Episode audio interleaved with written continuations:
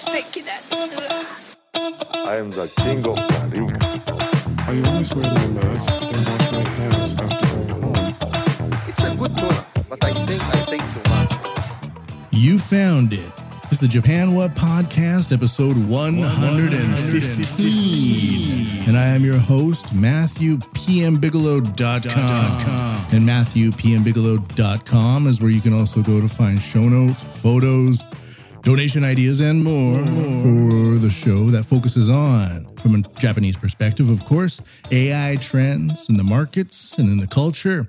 We got the rise in uh, conflict in the Indo Pacific, odd items, and uh, focusing on how Japan is tied up with the rest of the world as well. We don't want to be too isolationist or sakoku that period of Japanese history that some people aspire to return to, but not so much on my end, because I would be kicked out of the country because they would just say, It's Sakoku now, get out, you stinky gaijin. You'd be like, I don't stink. They'd be like, Yeah, you do. You do. You do. So welcome. Uh, yeah, I'm just tracking everything. re- Everything these days. It seems like there's a lot of. I don't know if you've noticed a lot of madness in the world, and it's uh, it goes beyond the social media construct. I mean, we can walk around in our day to day lives, and nothing's too crazy. Finally, some prices are coming down with this inflation stuff, but other prices continue to go up. But uh, yeah, it's a little nutty out there. And uh, if you're uh, managing to not take sides in the whole war thing, which is all my policy, I mean, when you start taking sides in war, you're like, you're basically getting blood on your hands. And unless you have to, you may as well just stay out. Uh, that's what I did with the whole Ukraine war, was not interested in taking sides there. I was just like, why is the prices increasing? Be- oh, we kicked Russia out of the SWIFT system. Now all the fertilizer prices are going up. Now there's not as much fertilizer being made. And now the EU is turning nitrogen into a, a poisonous gas. And so we need to close all the farms. And now the fertilizer isn't going around as much. And now my coffee doesn't taste as good because the Colombian farmers importing the Russian fertilizer can't import to the degree that they used to. So now the the leaves on the plants aren't as big as they were before, and it's affecting the flavor of the cherries and the beans. And now when they send that stuff to Japan, it costs twice as much and it's half as good. That's why once you start screwing around with my coffee, that's a line in the sand. And I'm not taking sides. And this whole thing with the Middle East as well, Japan's going to get wrapped up into it. It always does at one level or another. Um, the whole war on terror. Japan is technically a pacifist nation, but they get involved. They have to send some supply chip ships. They have to refuel. So Japan imports all of its oil and then it puts it into these ships requiring fuel. And then they send these ships out to the Middle East to refuel other ships from America, which is producing the oil. it's like, what a scam. What a scam. It's all a scam. Right? How could it not be just a total scam at this point? But um, finally, the price of beer is coming down. Some some alcohol as well, which you know in these uh, these times is like, hey, at least something's coming down. But I was looking at uh, like re- recently, the Japanese yen is really low. Um, it was like eighty to ninety to the dollar, meaning if you had one U.S. dollar, you could get uh, hundred and ten yen at the end of. Let's just give it that round, nice round number. We're not we're not scientific mathematicians here, okay? Uh, in, in the end of 2019, now it's at like 150. And that has a knock on effect because everybody importing passes that increase down to the next person who passes that increase down to the next person who passes that increase down to the next person. I remember when the consumption tax was increased from 5 to 8%, I'd be like, okay, well, if I buy something for 100 yen, it's only going to cost 103 yen. Yeah, no. Something like 500 yen got increased to 550 yen because of this cascading knock knock on effect. Um, and we're seeing the same things now. I'm a music guy and I've been kind of investing in some audio equipment over the past few years. And some of it's expensive and some of it's cheap just because I don't want to get my feet too wet, right? And uh, I was looking at like a piece of gear and it was about 20,000 yen, 21,000 yen. And I was like, wait a minute. This is this is way more expensive than it used to be. And I went into the Wayback Machine, found the same website from 2018, and it was 8,000 yen, or let's just say about 80 bucks, or the current rates about 50 bucks USD. So in the past five years, something went from 50 bucks to $170. And we all see this in our daily lives in one way or another. Another item that I saw that used to cost 45,000 yen in 2018 prices, that would be roughly $400. These days, it's probably $325, around that. But in the Japanese side, it increased from 45,000 yen up to 110,000 yen for the same exact same piece of gear. It's not a new model, it hasn't been updated. There aren't some new fancy doodads inside making it go, ooh, look, it's more expensive now for a reason. Just the depreciating yen with this crazy rate of inflation. I mean, we printed so much money during the COVID pandemic while shutting down the entire economy. We are living through some wild repercussions right now, let me tell you. And uh, I've just kind of noticed it here and there. So it's like, okay, we got some cheaper beers. Well, that's good, right? Because I'm having what you're having, Mr. Listener, or dear listener, or Ms. Listener. But um, at the same time, uh, what about those other things? So if I'm saving up for something that's 45,000 yen, and the rate of inflation keeps going up to the point where if we end up saving for it, it's now 65,000. So it's like you may as well buy it then and then um, pay off with a credit card over the next few years. And, you know, but I'm not that guy who really has a credit card bill.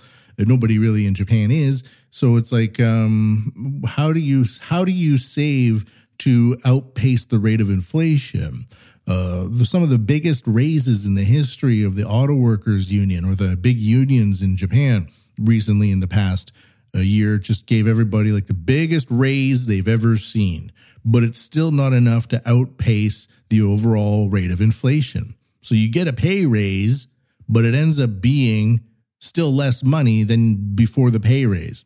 And it's not like it's incremental over 10 to 15 years because we're all used to like oh, I remember a candy bar when I when I was growing up was 85 cents and now it's hundred and a dollar 25 or it was 85 yen and now it's 125 yen. Well, it's a pretty big increase when you think about percentage, but over 15 years, you can kind of prepare for such things. But we're seeing like a 2x or a 3x up on um, sophisticated machinery just in the past four or five years. So man, I'm just glad that we got some beers coming down in prices. But it's like it's also kind of like, hey, you know, the conspiratorial side of me begins looking at it and going, hey, wait a minute, let them eat cake or the the dog and pony show or you know bread and circuses. Are they just purpose the they? And you know who's the you know who they are. Don't you come at me with that.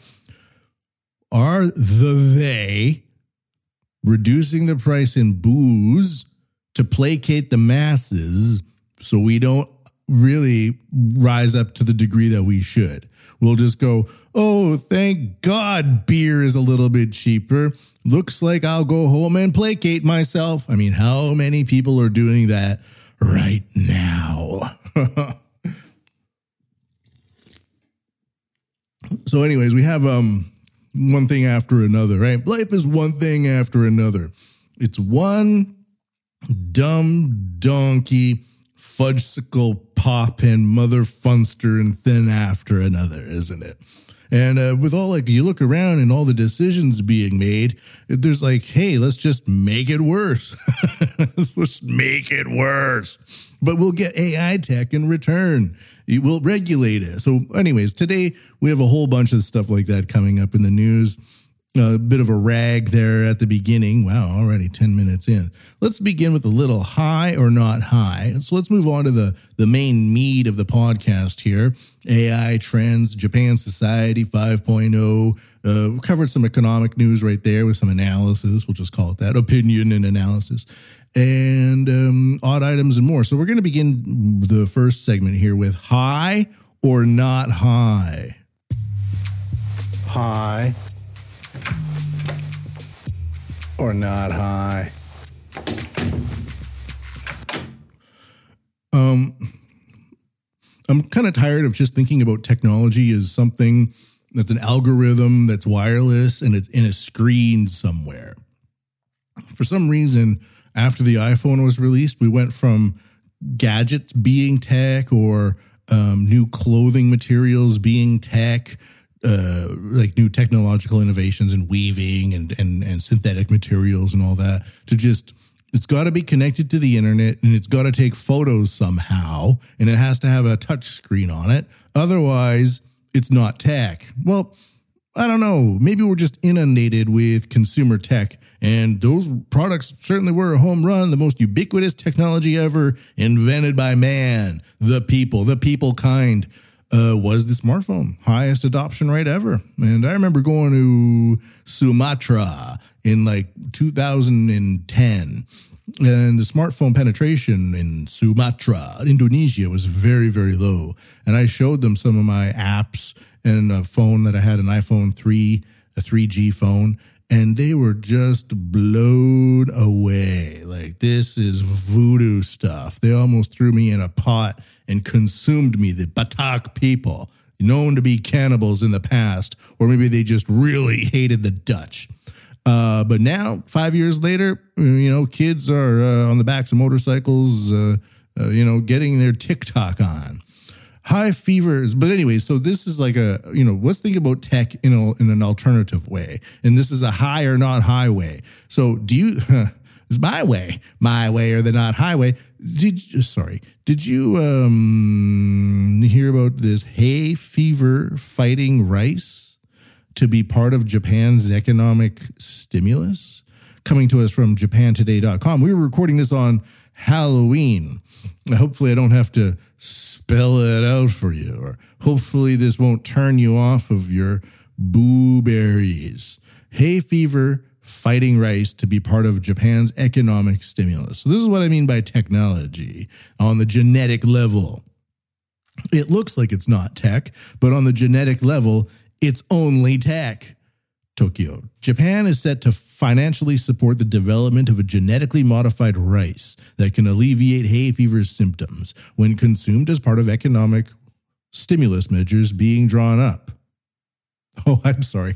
The, the I read this sentence before, but the gramma- grammatical structure here is a little bit odd. Japan is set to financially support the development of a genetically modified rice that can alleviate hay fever symptoms when con- when consumed as part of economic stimulus measures being drawn up, government sources said Thursday. The way you could read that is like when when you consume the rice as part of economic stimulus measures, what? The government aims to commence clinical trials of the transgenic rice. Oh, trans movement in the rice. Don't kid yourselves. The whole trans thing is setting us up for transhumanism, where we accept that male can be female in the people, and then male can be female in nature as well or female can be male, whoever you want to trans, do your trans stuff. And then eventually we just accept that anything can be anything and we just need to accept it. Otherwise, we're racist. The government aims to commence clinical trials of the transgenic rice, which will be powdered and processed into tablets or capsules. It always has to go this way, doesn't it, now with this like weird nature tech? Same thing with the bugs, which we'll focus on later. A lot of the bugs are like, yeah, your culture is to eat bugs. Your ancestors turned over rocks in the rivers and ate some water bugs. That's why you're going to eat bugs again as part of your culture. We've set up this factory on the edge of town and it produces 10 billion kilograms of crickets every day. And we're going to ground it up and put it into your bread and sell it to your children at the school because it's part of your culture. You see? It's like, why, why does it always have to go into such weird dystopian madness every single time? Since fiscal 2000, the Ministry of Agriculture, Forestry, and Fisheries has been working on developing the rice produced by genetically modifying rice crops to contain peptides from Japanese cedar pollen allergens. I can see where this is going. Wow. cedar allergies are the major, major, major thing in Japan. I wonder if this will just make it worse. Here's a vaccine for your stupid COVID. Oh, it made everything better, right? Allergies to the pollen causing symptoms such as runny nose and itchy eyes are estimated to affect more than 40% of the population in Japan, according to an Environment Ministry survey. While sales of products to prevent hay fever, such as face masks and air purifiers, help increase consumer spending, That's what it's all about. I have an idea about this. Another conspiracy theory. Uh, and it's, it's stupid, but is it? Analyst, analysts also point to the adverse effects on the economy from pollen allergies as consumers refrain from going out, pressuring the restaurant and entertainment industries. Okay, I'm going to interject here. So a lot of this cedar allergies, or cedar is not really a native. It is, but it's not. But after World War II, the government made a huge cedar uh, planting push because it's it's a quick growing wood that could be used for building purposes. But then technology happened and people began using more steel and concrete with rebar and da, da, da, da, da. So we ended up having in Japan massive amounts of cedar tr- forests that really didn't need to be there, but because it's a government initiative, it recycles those proceeds without the need for doing so. But people will say, and it's just a big giant waste, and that's an example of bad government. But the eh, what about this? You can kind of guess where I'm going here. Okay, so the the cedar pollen allergy from these giant forests that didn't used to be there. They're not that giant, but let's just call them giant forests. The cedar pollen blows off the sides of the mountain into the villages, and everybody in that village, or a large percentage of them, begin to have allergies. Now, what do you do to alleviate the allergies? You take medicine. So, inadvertently, um, it spurred high amounts of medical companies to develop products to help with this solution that was caused by a problem that didn't used to, used to exist. So, if you just got rid of the forests, you would get rid of a lot of the allergies, but then that would affect the, the bottom line of a lot of medical companies in Japan, which have incredible sway. Uh, so by having these forests being planted there, it incentivizes medical companies making medicines for allergies to produce more of these medicines and research into them and then sell them to people so that they can feel better while still being sick. Am I am I going off on a wrong tangent there? Is that wrong think? Or is it a wink wink up to something? I don't know. Back to the article. Exposing the body to cedar pollen allergens for a period of time before hay fever season can potentially induce immune tolerance and relieve allergy symptoms, according to the sources. The government is also considering collaborating with pharmaceutical companies to develop the transgenic rice. Yes, here's a nice bowl of transgenic rice. Why, thank you. Where is it? Oh, it's just a whole bunch of pills in this bowl. Let's pour some sugar on top and call that progress. So is this high or not high? Or is this more nefarious psycho uh, pharma pharmaco gangster ass bullshit? Is it high or is it not high? High or not high? Mm, Before we go into the main part here of the um, I wanted to go back to the idea, main part of the Japan Society 5.0, and a little bit of war today. A lot of the war, though, isn't affecting Japan right now. With the Ukraine war, and, and we had a lot of effects because of the um, grain and fertilizer and all that, um, you know, affecting feed prices, and then it affects food prices and all that. But so far in Japan, we've had some protests on the street, and I covered them a little bit last week.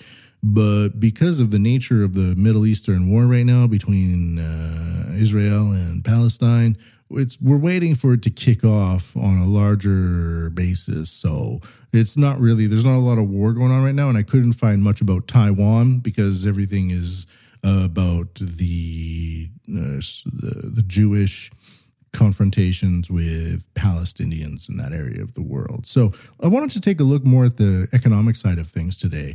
Um, digital currency and de-dollarization and um, especially how that might be working together in a way so let's take a look at the economy Here we go.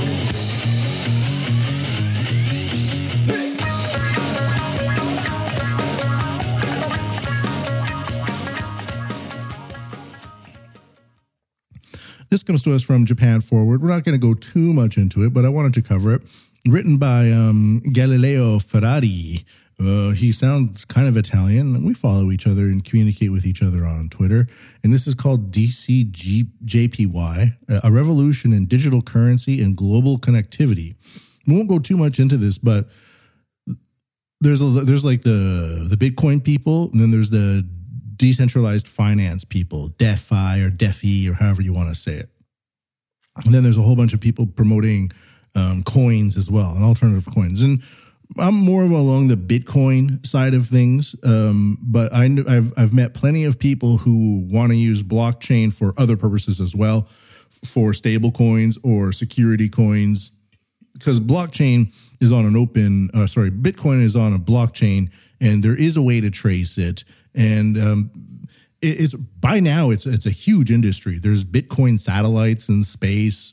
There are miners, and uh, it's a it's it, it can be very intensive to mine Bitcoin these days. And I, I'm all for it, by the way. But there might be other applications for um, security coins as well. So let's just take a look quickly at this. Japan is getting gear. This comes to us from JapanForward.com. Japan is gearing up for a groundbreaking transformation in the way transactions are conducted in, and digital currencies are utilized. A consortium of Japanese firms, spearheaded by cryptocurrency exchange Decurrent or Decurrent, is set to introduce a digital currency by July 2024, revolutionizing the landscape of transaction and settlement systems. Um, one thing here is that as we move into the area of government coins, uh, centralized digital currencies, centralized, I can't remember what it is, CBDCs, centralized bank digital currency, central bank digital currencies. Thank you, brain.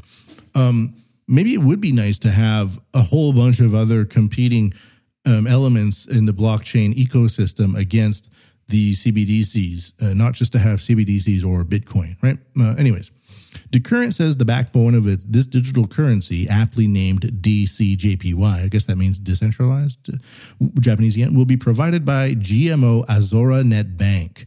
Aozora, I know they they have a big branch in Yotsuya. Operating on a network orchestrated by Decurrent Holdings, Inc., the yen based DCJPY aims to redefine payment settlements and create a robust ecosystem for various financial applications. When discussing the primary use cases for the DCJPY stablecoin, Marisa McKnight, CEO and co founder of IOBA Network, highlights the critical role of stablecoins as a settlement layer in the crypto and financial system ecosystem. Um, Mm, we'll just read the quote here and then move on. Quote, the biggest use case for stablecoins is always as a settlement layer. In the world of volatile cryptocurrencies, we need to have a stable asset that can be used for settlement, end quote, she emphasized. This would provide a stable pricing mechanism for transactions involving the Japanese yen. Um, and it kind of it goes on from there. It'll be linked up at matthewpmbigelow.com if you're interested in it. And it, the other subtitles include unlocking the potential of clean energy certificates and banking by bank deposits, a new standard, and and so on. A consortium driven transformation. Interesting article by Galileo there. Happy to include it today. Um, it- it- yeah, go read it if you want, and I think it's well worth your while. But let's take a look at this one: de-dollarization? Question mark. China completes first digital yuan yuan purchase for cross-border oil transaction. This is pretty huge, um, because China is China and Japan are very strong trade partners. But China is seeing a very strong economic slowdown right now with its allies in the West. But it's seeing a rapid increase in its transaction volume with its allies in Russia, Iran, and then also making headway into Africa and so on. My opinion on all of this, and it, it really does tie Japan into it, is that China and Iran and they see weakness in the West. They don't like what's going on in the West. They don't like the transgender movement. They don't like all of the um, constant kicking the can down the road, the fat people, the sarcasm, the cavalier attitude where they can just bomb anywhere they want and and not have to say Alua Akbar for doing so. I don't know about that last one, but um, they're tired of it and they're moving on. And so we often see headlines in the West of China's economic slowdown is to reduce it to a stupid thing and it's not to, it's stupid now, stupid China. But I believe that China is now redefining its entire uh, ecosystem economically in terms of this push to have a digital yuan used around the world and replace the dollar. And if it has to take a massive hit to do so, it will do so. Remember, China did kill 60 million people Uh, and it's the government that did it then, and it's the same government that's in there now. They might be considering themselves the occasional risk taker. How about that? Um, so let's take a look by this from Zero Hedge by Tyler Durden. Oh, okay, the main guy there. De-dollarization continues uh, accelerating with news of the Shanghai Petroleum and Natural Gas Exchange, a Chinese-backed exchange for trading energy-related products, selling its first cross-border transaction in digital yuan. I keep saying that basically as China, sorry, as Japan and uh, is hitched to the hip with America, we are there's a lot of bases here. The Japanese central bank and the is tightly kind of goes along with whatever America says. Uh, there's a lot of influence that America still holds over Japan, and Japan is still very much in a trade, like a military pact with America. So, in terms of you know economic partners, both Japan and America have been doing well with China. You know, however you define that, China's been doing well. They get a lot of intellectual property, and in exchange, we get a lot of cheaply made goods. Um, so I'm covering this right now because as we see more and more countries break from the dollar, it also means they're breaking from Japan. And at the beginning of the podcast, when I was going through all those products and things like that, we see a rapid increase in the devaluation of the yen, while other countries are making steadfast efforts to break into new ground, to break away from these um, the old civilizations that are not doing very well. You know, the sick man of Europe was the Ottoman Empire.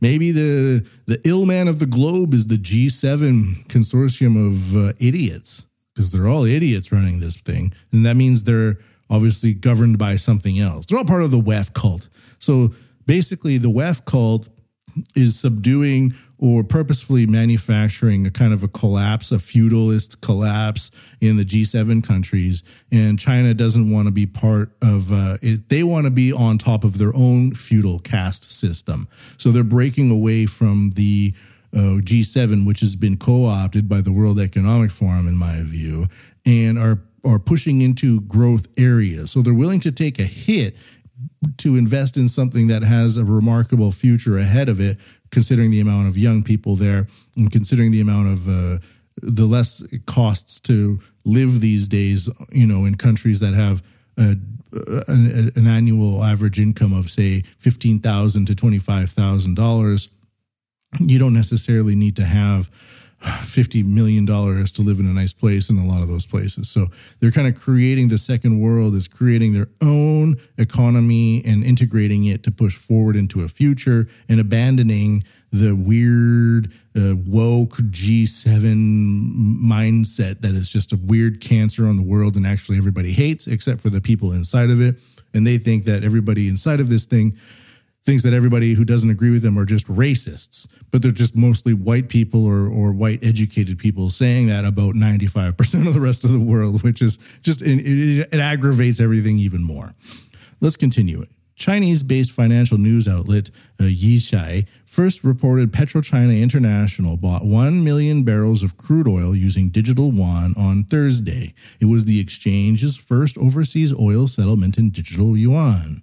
Um, however, the name of the seller was not disclosed. The Shanghai Exchange that was mentioned earlier has made several transactions in yuan earlier this year. In March, PetroChina and Total Energies completed a yuan denominated liquefied natural gas transaction on the exchange. According to the exchange, four such LNG transactions have occurred this year. I'm going to stop it there and move on to the next article. So that just is quite solid evidence that they're pushing for these things. And again, the digital yuan is the China China's central bank digital currency. So they swap digits for barrels, essentially. Very interesting, isn't it? And it's happening. And then as as this continues to happen, we see those prices for those electronics that I was looking at, or those uh, those audio equipment fitted with uh, electronics just skyrocket more and more in price. I mean, it went up from 45,000 yen in 2018 to about 110,000 in 2023. And is that going to continue as this continues? Because Japan is kind of subservient in a way on the global political stage to America. Uh, next, we have India rejects Russian demand for to pay for oil in Chinese yuan. India is very self-interested in this in these cases, and it, I like what it's doing overall. I mean, I, I like the independent nature, you know, and they're not trying to push themselves on anybody else. They do send a lot of their people abroad, and they tend to do very well wherever they go. Just look at all the CEOs in and doctors in North America. But um, yeah, I, so that's weird that Russia is pushing to pay to pay to get India to pay for oil in Russian Chinese yuan. And finally, um, that oh, the other one is the same one. PetroChina completes first international crude uh, oil trade in digital yuan. Is that the same one? This one comes to us from CoinDesk. Um, 1 million barrels of crude oil settled in ECNY at the Shanghai Petroleum and National Gas Exchange by Jamie Crawley. Interesting. This comes to us from CoinDesk. So I wonder if these two people are the same. They're not the same. Um, PetroChina bought 1 million barrels of oil, crude oil settled on, in ECNY or digital yuan at the Shanghai Petroleum and Natural Gas Exchange. So, okay, it's just a different article explaining the same thing. All right, so we'll stop it there. All right, so that is today's de dollarization and looking at the economy. Um, very, very strange, but we can see that uh, these trends are progressing. Oh, oh, oh, God, God, God, God, God, God, God. I gotta find it. I gotta find it. I gotta find it. Oh, this would be China. Finally, this is the one I was looking for. Coming to us from India Today.in. Chinese yuan beats euro, is second most used currency in global payment system SWIFT. Now, remember, we kicked SWIFT off of, we kicked Russia from SWIFT. The, you know, G7 did essentially after they invaded Ukraine. Too many countries in my head at the same time. Uh, but now we can see that as the China is like gearing up to invade Taiwan, we can see the Russia and Ukraine and depleting resources from the West and especially America with its funding of the Ukrainian side that's losing. And then as well, focusing all of its now attention on to Israel versus Palestine and giving billions and billions of dollars. And we're going to see casualties and resources depleted. China's just kind of now waiting and waiting and waiting and going, if we just let this wait, we are going to see everybody else spend all their money. We're going to keep all of our money. And then they're going to have these militaries that are just basically brutalized. We can basically stroll into Taiwan and take over their chip factories, and nobody might even know. It depends how much, how crazy things get with Israel, right? Because the American deep state is obsessed with Israel. I'm not. I think it's fine if it's there. Good luck to you, Israelites, to build a nation. It's not easy. You go. Uh, but, you know, hmm, maybe some people won't be happy that you're there. And we are seeing that right now. So, what are you going to do about it? What are they going to do about it? I ain't doing shit about it. Uh, let's take a look. As of September 2023, the yuan accounted for 5.8% of international payments, up from 4.82% in August. That's like a one point one point increase almost, one percentage increase in one month. Interesting. Which is the highest share the Chinese currency has held in the last five years, according to the SWIFT data system. By the way, the Indians are the, probably the best English speakers in the world right now, and they are the best people at explaining things in terms of paragraphs and connecting ideas together. So if you really want to get good global analysis from a from like a unique perspective, I really recommend Indian sources. They're the best. The Chinese yuan has surpassed the euro to become the world's second most used currency in SWIFT trade settlements, according to data from the SWIFT systems we just covered. As of September 2023, the yuan accounted for 5.8% of the payments. Well, I don't know why it's repeating itself now. Well, I, I pumped it all up and now it's just mm, read full story. The euro ranks now third in international payments, with its share decreasing to 5.3% in September from 6.43% in August. Hmm. The Japanese yen and Saudi rial follow, ranking fourth and fifth, respectively. The development comes as China continues to expand its economic influence globally. Despite the yuan's share of global payments remaining small compared to the size of China's economy, it has seen a steady increase from about 1.81% from five years ago.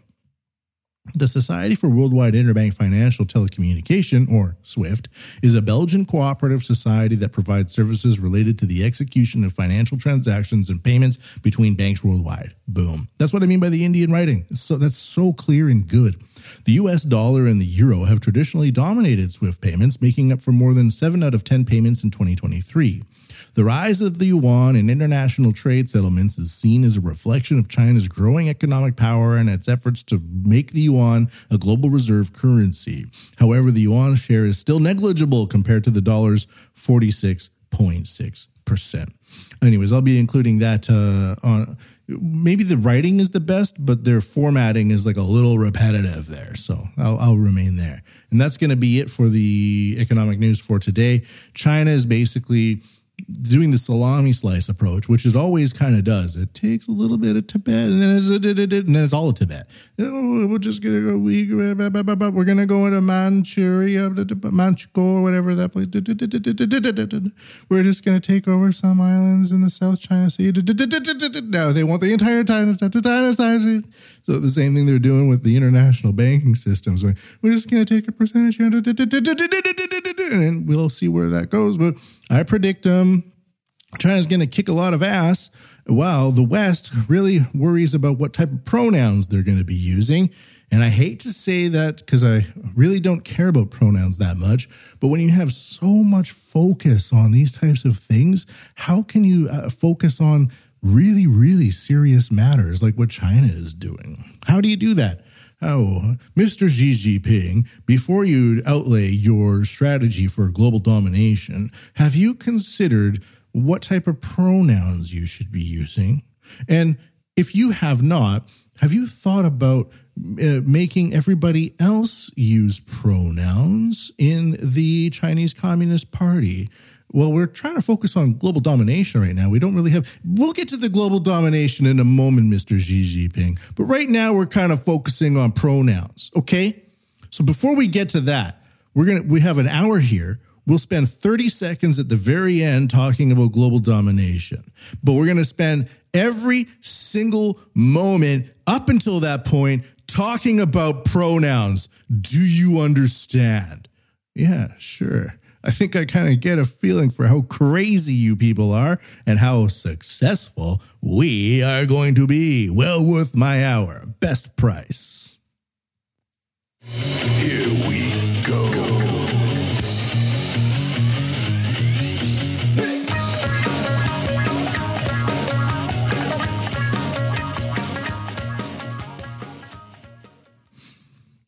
All right, let's go into Society oh. 5.0.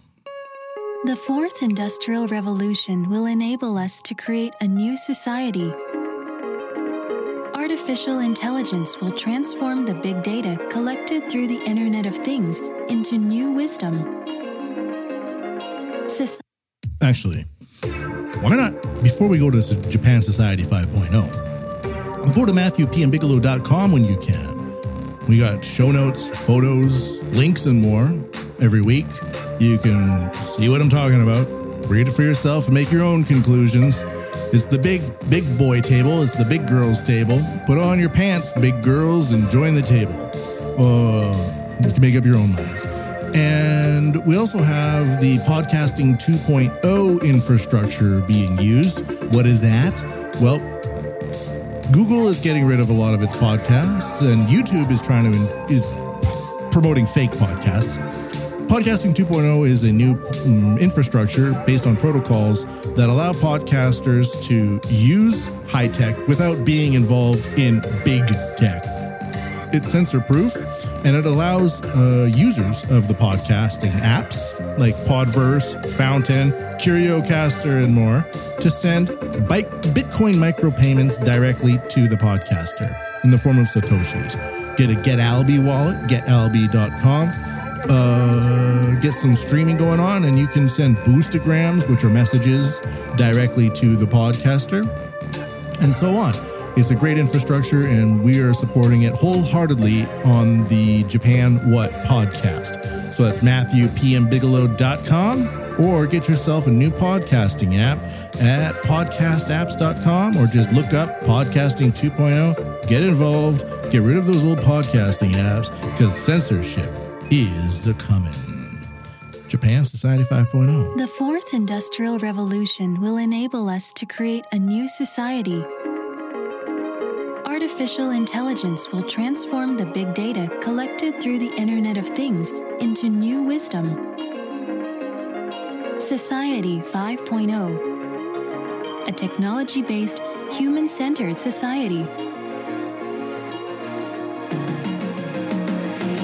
Fourth industrial revolution will raise our standard of living and solve various challenges we face.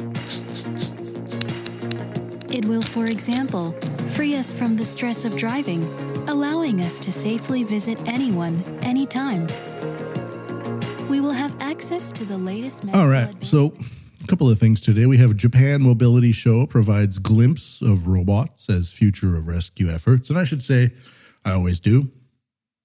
Japan Society 5.0 is a government initiative called Japan Society 5.0, aiming to create a digital society, human centered.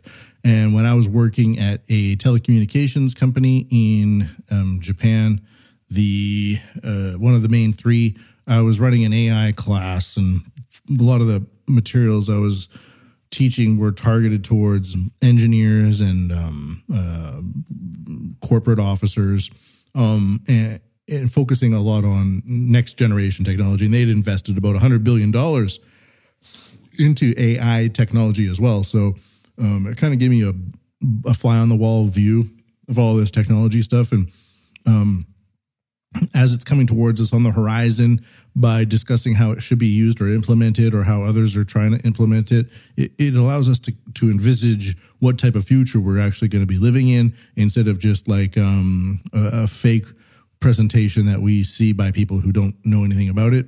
Uh, which is often the case in terms of like uh, news media and journalists and stuff like that. So it's kind of more of analysis of Japan Society 5.0, drones, AI, facial recognition, all that stuff is underneath this Japan Society 5.0 umbrella. So Japan Mobility Show provides glimpse of robots as future of rescue efforts. And this is always weird. So Japan has like much of the other G7 nations is stuck in this science fiction representation of what robots really should do. We've all seen the Boston Dynamics robots. Um, and they started out really goofy 10 years ago, but now we have like those robot dogs that can walk over rocks and have a, have a lot of applications for monitoring and mining exploration and uh, other other robots used by Amazon that are just very functional. The Roomba, which goes around your room and cleans your room and scans the room and sends that data of your room to some server run by Roomba. But a lot of the products in Japan are still like it has to be Akira or Gundam or I have to be like an exoskeleton, and it's it's really kind of ensconced or shoehorned into this like sci-fi fiction world instead of being an actual thing that can happen. When I was at CEATEC a couple of weeks ago, the major technology conference in in in, in Japan, a lot of the Japanese companies still had like we always have to think of the future and what are we going to do for the future instead of thinking about what needs to be done right now. Well, what about right now? Why do we always have to plan? For, we need to SDG 2030 this thing and shoehorn a bunch of sci-fi stuff from our collective film uh, fiction, you know, uh, consciousness and make it a real thing in the future. But it's never going to be a real thing. So same thing with a lot with this uh, Japan Mobility show. Uh, I found the same thing. I didn't go, but I researched it. With a drone camera, a survivor is spotted in the rubble. Okay, this comes to us from uh, Ancienne Balmer, and it's being posted at japantoday.com, but it's coming to us from AFP. As you can imagine, it's a French press With a drone camera, a survivor is spotted in the rubble. Good use of the tech. A robot on tracks brings him water while rescuers in exoskeletons clear an escape route for an autonomous stretcher to take her to safety. This is the futuristic vision on display at the Japan Mobility Show, aiming to exhibit how technology can help and sometimes replace humans in a country short of workers and no stranger to disasters. But so as not to alarm people, the imaginary tragedy is unleashed by Godzilla. See? See what I said? it's always shoehorned into some sci-fi thing that used to exist, but it's not really a thing, and it can't be the thing because it might scare people, even though it's the thing that we should be doing because that's what it's going to be happening. Here's a scary situation for the technology, but we're not going to make it scary. We're going to make it for science fiction people. What? Enough. In Japan, nearly 30% of the country's population is age 65 or over. Quote, because of the decline of the population, there are fewer and fewer people available for dangerous tasks, end quote, said Tomoyuki Izu, founder of Atraclab, a local startup specializing in autonomous mobility. My idea is to help people such as firefighters with my machines. Izu, 61 years old, told AFP. It was Atraclab that co-developed the small delivery robot squeezing through the cardboard rubble, cardboard rubble at the Japan Mobility Show, and designed the remote control stretcher on wheels or tracks.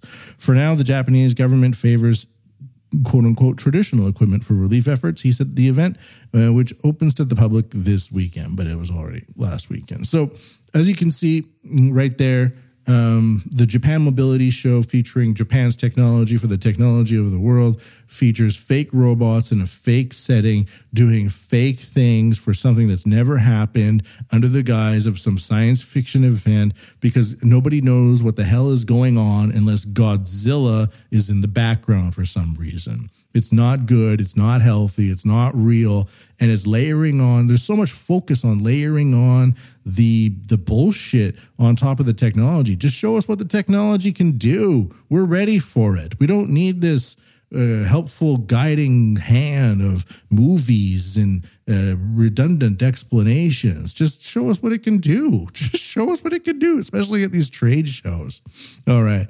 Um, Koito and Denso collaborate to enhance night driving safety. I'm not going to go into that, but if you're interested in that, the link will be up at matthewpmbigelow.com.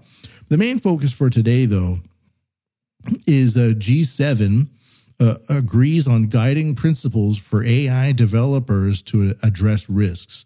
Now, this actually has a lot of real world ramifications because these people are building back better. Remember Build Back Better? Everybody was saying build back better. I could play a compilation of it. Why don't I? Yes, why don't I indeed? All right, I got a Build Back Better compilation for those that don't know, and uh, this is a a mashup on YouTube. And I'll just say the people who are mentioning Build Back Better as we come across them. It kicks off with uh, Tony Blair, ex PM of England. Very pertinent question to ask: How do we build back better? to build back better or whatever. How dare you? We have a chance Greta. to reset the clock and build back better than before. Some whore. to build back better than before. Cuomo. Remember the, the terrible damage of COVID as we try to build back from this uh, global pandemic. Joe Biden calls it Build Back Better. Build back better. Pelosi. Clinton. Building back better. Trudeau. Do things differently. Boris To Johnson. build back better. We're going to build it Elizabeth. back better. Elizabeth Warren. and build it back better. Obama. in my plan to build back better. Biden. uh, start taking all the problems that have been created in Right. education and mental health and start to, to build back in a positive way. Yes. Depending how high you are in the organization of international predator class, you can um, change a little bit of what that means. Uh, as Bill Clinton and uh, Hillary, uh, sorry, as Bill Gates and Hillary Clinton did. Um, the ex PM of Japan, Mr. Suga, uh, who replaced Abe after Abe was shot dead, also in his first address to the United Nations said we want to build back better. So this comes back to Japan as well. And I'm calling this episode Build Back Worse. And so we come to the Mainichi here, Japan's daily since 1922, and G7 agrees on guiding principles for AI developers to address risks. Now, if you've been around any of these people, they don't know anything about AI. They're just shuffled into these meetings and then they say, We need to do more for AI. We need to do more for AI. And then uh, instead of doing more for AI, they end up doing less for AI. And I quite like AI.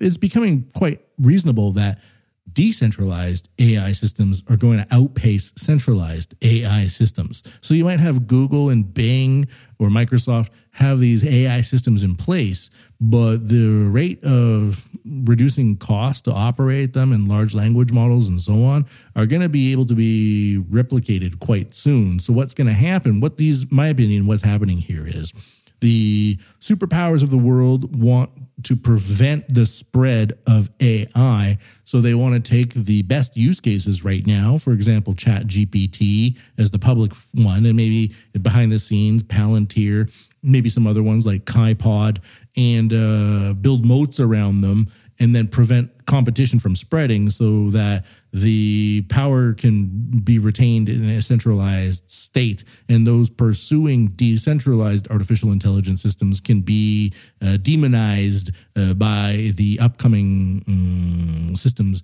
that are going to be in place uh, set up by the G7 and that's why other countries like China is just saying no thank you. Bye bye Tokyo, Kyoto. The Group of Seven industrialized nations on Monday announced international guiding principles and a code of conduct for companies developing advanced artificial intelligence systems in a bid to address privacy concerns and the risk of misuse. That's right. The, the global cabal of people that monitor everything we do and say are worried about our privacy. Sure, they are. The document aims to, quote, promote safe, secure, and trustworthy AI worldwide, the G7 said, noting that developers, while harnessing the opportunities of innovation, should make sure that the technology is not deploy- deployed in a way that undermines democratic values, facilitates terrorism, or poses, quote, substantial risks to human rights. Ooh, it's scary. The AI is scary, but the government is here to help. Idiots in their 70s and 80s who've never even experienced what it's like to troubleshoot a computer because they've had assistants their entire lives. They've been wiping, having their asses wiped since the age of 30 by interns. These people are going to show us the way. The G7, involving Japan, the United States, and the European Union, have been discussing the need for international standards to harness the technology amid the rapid spread of generative AI tools such as Chat GPT. In a leader's statement issued along the principles and code of conduct documents, the G7 vowed to accelerate the process towards developing a comprehensive, oh, it's comprehensive policy framework by the end of this year, which will include overall guiding principles for all AI actors. Now, what are these AI actors? Um, now, one thing towards the end of this uh, document is that ah, the EU has been moving ahead of other countries in regulating the use of AI. The EU loves regulations, with the European Parliament adopting in June a draft of what it calls the first AI comprehensive law. Um, oh, where was it? That's I need to find it. I need to find it. I need to find it. Yeah, I found it. It was in a different document that I was reading earlier from the Mainichi, Japan, from October 28th. From the regional bloc of the EU, Valdis Dombrovskis, uh, executive vice president of the European Commission for, quote, this is all capitalized, an economy that works for people joined the fourth bilateral high level dialogue on economic issues such as trade and energy, the first of its kind since June. All right, so an economy that works for the people, for people, not the people, just people. Uh, what what does that even mean? Well, I looked into it, and it's it's actually on the Commission.europa.eu website, and there's it's called an economy that works for people. That's just a bunch of stupid buzzwords. That's why I'm calling this Build Back Worse. And it shows like the picture is an economy that works for people, and it shows like a, a couple, one with a fro who's kind of maybe a little darker, then a white girl who's really happy. They're all happy. They're at a laptop and they're running some kind of shop, like a clothing shop. And because of the EU, they're so happy to have this clothing shop about uh, individuals and businesses in the EU can only thrive if the economy works for them. What's the message there? We are going to command your economy. The EU's unique social market economy allows e allows economies to grow and to reduce poverty and inequality. Oh, really? Small and medium-sized enterprises are the backbone of the EU's economy. It is essential to strengthen them, complete the capital markets union, all capitalized, and deepen economic and monetary union. With Europe on stable footing, the economy can fully respond to the needs of EU citizens. Um, now this goal goes so that's what that's what they want. So the more you dig into these uh, initiatives, the more you just see like uh, coded catchphrases that translate as "We're going to do it for you, and you're going to like it." Um, so the other similar notes that I'm going to put up onto MatthewPMBigelow.com related to this are the new consumer agenda, European Commission to empower consumers to become the driver of transition, whatever that means. and Japan and EU agree on developing rules for cross data uh, flows. And this goes back to when was this published on October 28th?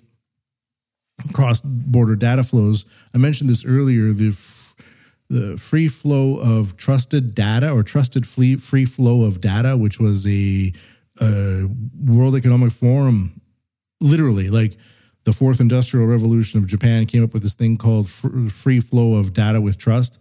And they then introduced those ideas to the Japanese government in these public private m- meetings which is, you know, it sounds great on paper, but in fact, it's like we are going to tell the government what to do now from the supreme corporate sector, and they're going to do it.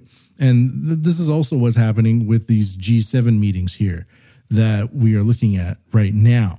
So, uh, the press corner for the economy that works for the people also has a bunch of cheesy ass uh, statements. Today, the European Commission launched the new consumer agenda to empower uh, European consumers to play an active role in the green and digital transitions. The agenda also addresses how to increase consumer protection and resilience during and after the COVID 19 pandemic, which brought significant challenges affecting the daily lives of consumers. This is all Build Back Better. So that's what I'm getting at. It was kind of, I had to piece it together and it was a little Rammsteiny. It was a little Frankensteiny. Here's the arm, and I shove it into the point. But this is build back worse. So all of these people that said we need to build back better, we need to build back better, we need to build back better, what they meant was they they want control of the supply chain. So the the private enterprises of the world, which I tend to support more than the government enterprises of the world, were having too much control and too much say over how goods and services flowed between borders. So they created a virus and they released it onto the world. Then they printed all this money and they destroyed the local economies. And now they want to consolidate all of that into their own harebrained ideas, which only go as far as the latest buzzwords will tell, let them explain themselves as. And then they come back to us and say, now you're safe. That's the whole process. So if you're wondering why, a whole bunch of things are like way out of key right now. That's the reason why. It wasn't just a pandemic. It was a pandemic and then a response and a solution. And the response is bad, the solution is bad. And now as long as these kind of governments and consortiums consortiums get to control the AI, even if it's really bad AI, at least they will be in control of it because they fear on a huge, deeply existential level that regular people will be able to use tools that replace them. They want to replace us with robots and machines, but we can replace them with robots and machines just as easily. They don't like that. And they know that that's possible. And you say, who's the they? You know who they are. you know exactly who they are. Um, and we see it all around us all the time. It keeps going and going and going. So that's the point. That's the point of Japan Society 5.0 for today is that the efforts being made right now are not good because the people making them don't actually understand the technology. They view it as a type of magic, essentially, that needs to be just controlled by them, even, even if it's in a really, really poor and mismanaged way. Just think about all of the horrible mid level managers you've had ever in your life. All of them, right? They're all horrible, essentially. Those are the people that think that they have power over you just because somebody else said they do.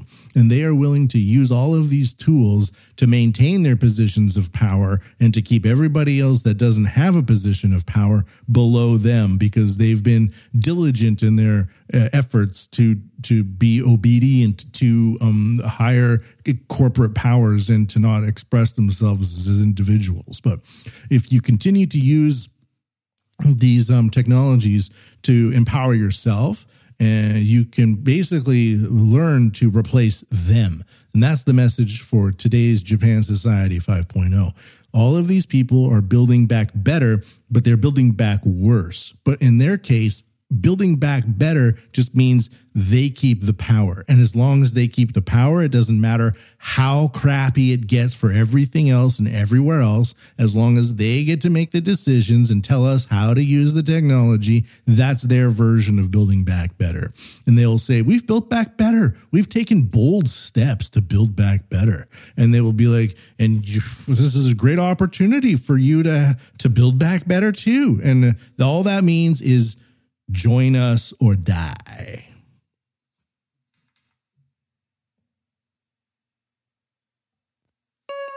The fourth industrial revolution will enable us to create a new society. Artificial intelligence will transform the big data collected through the Internet of Things into new wisdom. A couple more headlines before we, we break away from these people building a breakaway society. Japanese scientists make better lithium ion battery without cobalt. Linked up at matthewpmbigelow.com with a photo there. Brakes applied to driverless public transport after a Fukui accident. Um, just a minor thing. It's like a little buggy that was self driving, ran into a bike. Nobody was on it, nobody was injured. It's not really worth talking about, but if you're interested in the progress of self driving vehicles in Japan, that one should be for you. AI suitcase tested outdoors to guide visually impaired people. It's just like this protocol thing. Mm, I had an idea, but the other kind of global takeover stuff was more important. An AI map analysis uncovers 34 probable ancient burial mounds in Japan. So those will all be linked up at matthewpmbigelow.com for your reading pleasure. Society 5.0, a technology based human centered society. The fourth industrial revolution will raise our standard of living and solve various challenges we face. It will, for example, free us from the stress of driving, allowing us to safely visit anyone, anytime. We will have. Goddamn of the week. Stupid that's Coming to us from JapanToday.com. U.S. soldier arrested for trespassing in home in Aomori Prefecture. Aomori Prefectural Police have arrested a 21 year old U.S. soldier stationed at Misawa Air Base on suspicion of trespassing into a home. Police said the suspect had remained silent since being arrested on Sunday, Kyodo News reported. According to police, the man unlawfully entered a home of a 95 year old man at around 9 a.m. on Sunday. The homeowner immediately called police, who said the American was drunk at the time of his arrest and didn't seem to know where he was. Yeah, off base, one too many shochus with a friendly local, and the next thing you know, you're getting arrested for breaking into the house of a 95 year old man in the northern prefecture of Aomori. So, Mr. Mr. Man from the military base, you should know who you are, and you should know that you are the perfect, perfect analogy for what America is right now an old man stumbling around in the dark, trespassing on other people's properties. Stupid goddamn of the week. Stupid goddamn. That's G O T W. And we're going to finish off today with a little bit of uh, depopulation, I think. Um, a little war. Yeah, I, should, I was thinking about doing that. Which one should we do? Mm, nah, we won't do war. The war one is just like North Korea and Russia, and it's meh. okay. We'll do depopulation.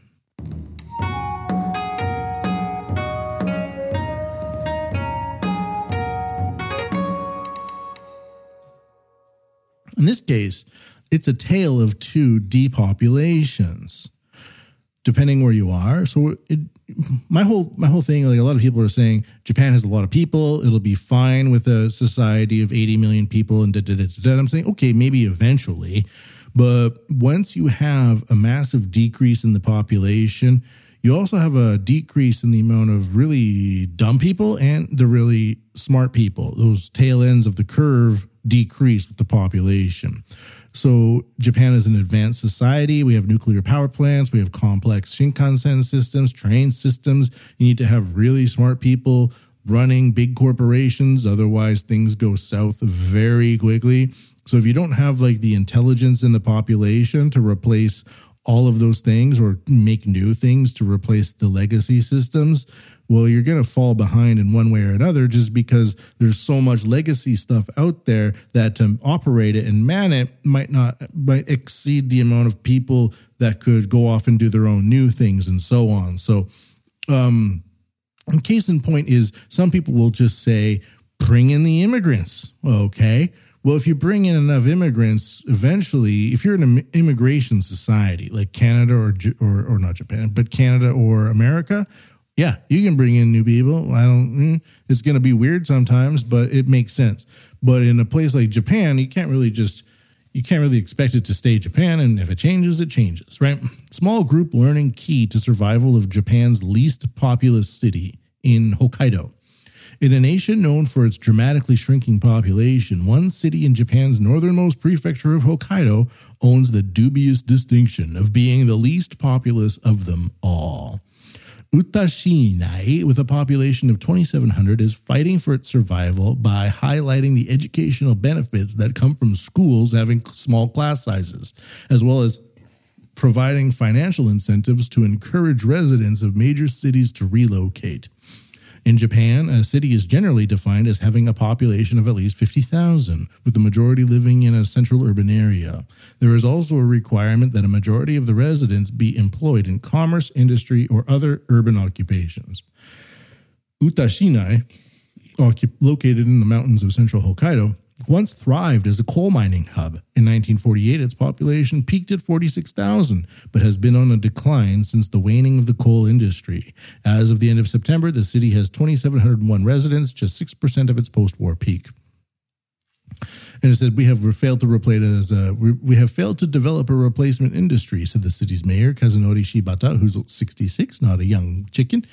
Um, and it has a combined elementary and junior high school. The school only has three third graders, although the lack of students poses a challenge not only in terms of learning but also club activities.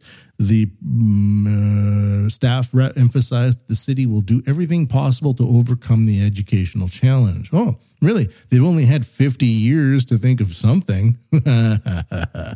uh, so the city is promoting the improvement of services. It opened a publicly funded supermarket with a community space in April to give residents somewhere to shop after the closure of the city's sole supermarket in 2009.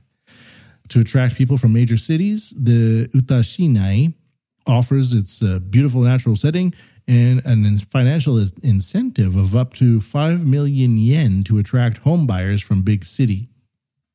Now, so that's one thing. That's one approach. You kind of fray at the edges and eventually shrink away and die. In a small coal mining town, okay, well, there's not much coal mining going on anywhere.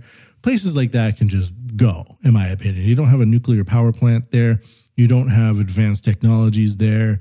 Okay, it can just kind of go. But notice that they're not really trying to say, like, we need more Vietnamese and we need more of this or that. The other option is to immigrate, bring in immigrants. Aging, this comes to us from the Mainichi, uh, Japan's national daily since 1922. The previous one was from Kyodo News via japantoday.com. Aging Japanese town faces challenge as foreign population grows 20 times larger in 20 years. And this kind of goes with the idea of the beginning of the podcast. As inflation increases and as the value of the yen decreases, it's it becomes way more possible for things to go up two or three or ten times in price. Uh, and the same thing with immigration. As the immigration increases and the local population decreases due to old age, you know, you might have an overall decrease in population, but the percentage of younger uh, immigrants makes up a larger and larger proportion of your community. That can be good or bad. Nagasu Kumamoto. Kumamoto is a much easier place to live in than Hokkaido, uh, just weather speaking. And for most Asians coming from places without snow, they don't want to move to places with snow like Hokkaido, just generally speaking. Aside from an aging population, this southwestern Japantown faces new challenges as its foreign resident population has grown 20 times larger over the past 10 years. That's like 900% a year. In the Ariake Sea facing town of Nagasu, where one in three residents is aged 65 and above, young foreigners and the elderly are living side by side. The young foreigners are just like, you're going to be gone soon, and this place is going to be ours. In the early mornings and evenings, it is common to see foreigners riding bicycles between the industrial area and the residential neighborhoods. Many have bikes with plates that read Vietnamese trainee, our favorite. Nagasu's population peaked at 18,627 in 1998 and has since declined to 15,504, with the ratio of people aged 65 or older at 36.6%, higher than the national average of 29%.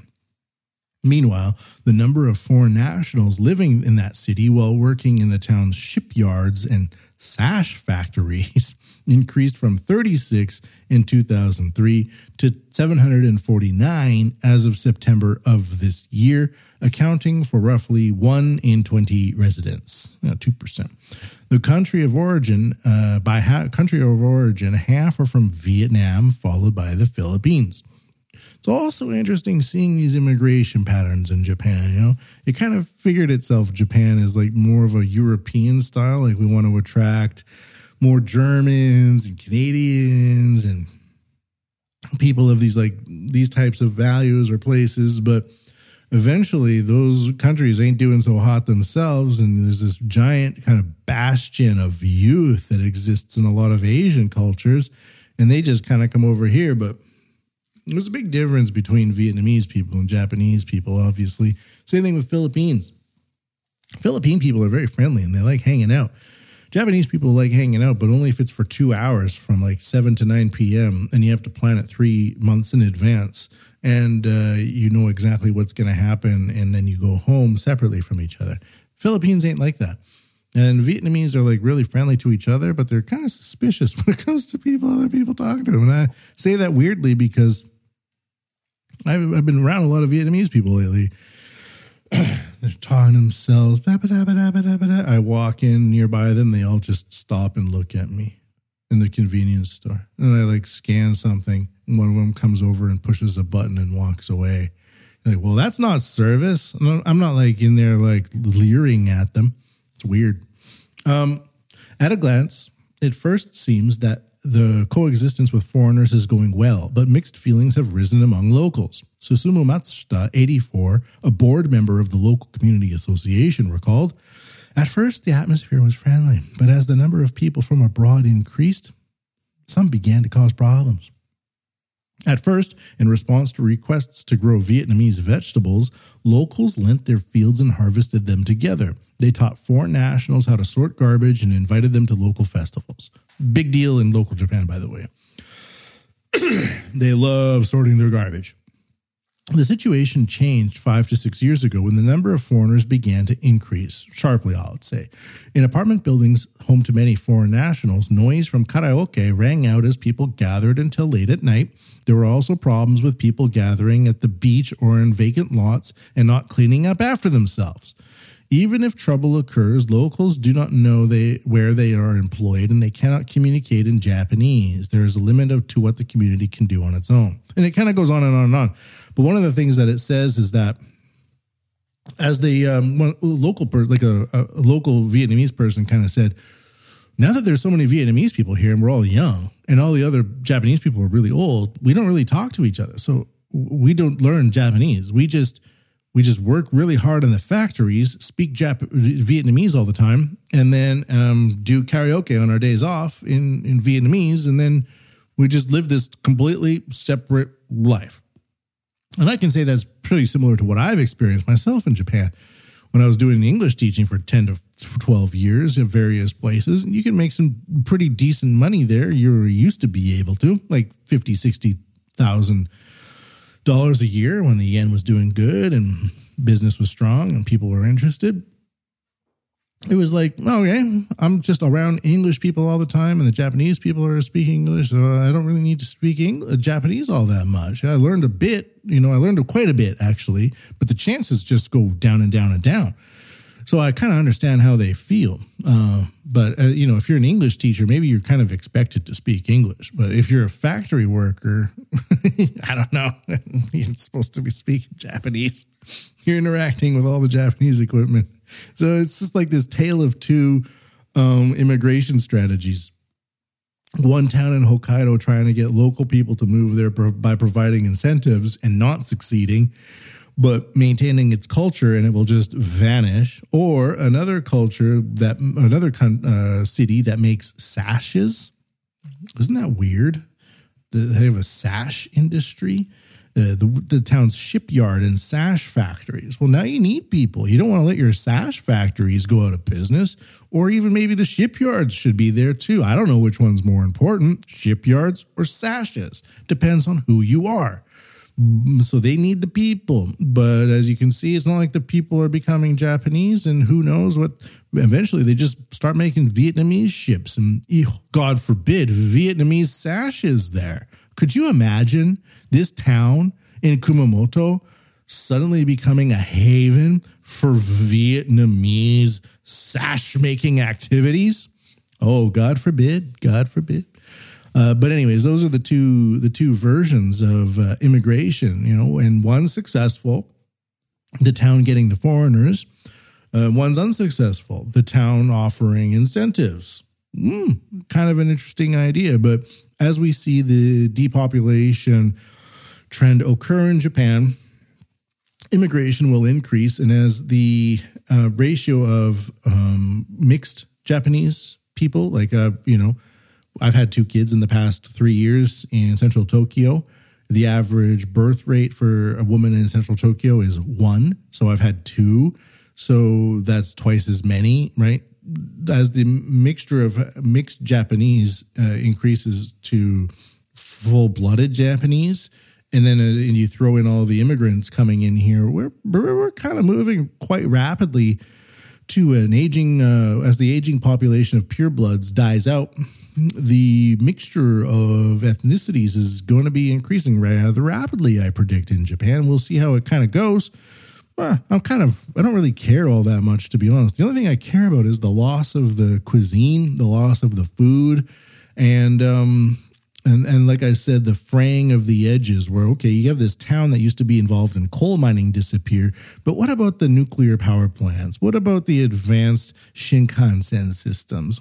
Is there enough of a local population to uh, of intelligence, of talent to maintain the legacy systems while also exploring new ventures? Because as we can see from those build back worse people, they just love going to meetings rallying off a bunch of buzzwords and then trying to get the rest of the world to go along with them. While the rest of the world increasingly says, pound sand, you crazy weirdos that don't understand anything. Uh, and then they kind of throw a hissy fit at the G7 and say, people aren't listening to us despite our intentions. And Japan is more and more in that camp too, in the leadership position. And so the more we see the younger people moving in, not even paying attention to all that, maybe they will develop the newer systems and come forth. But I, you have to have a very, mm, very targeted vision for that. And a lot of those really smart people probably stay in their own countries because the Japanese yen is going down and the economic outlook is not looking so fortuitous right now.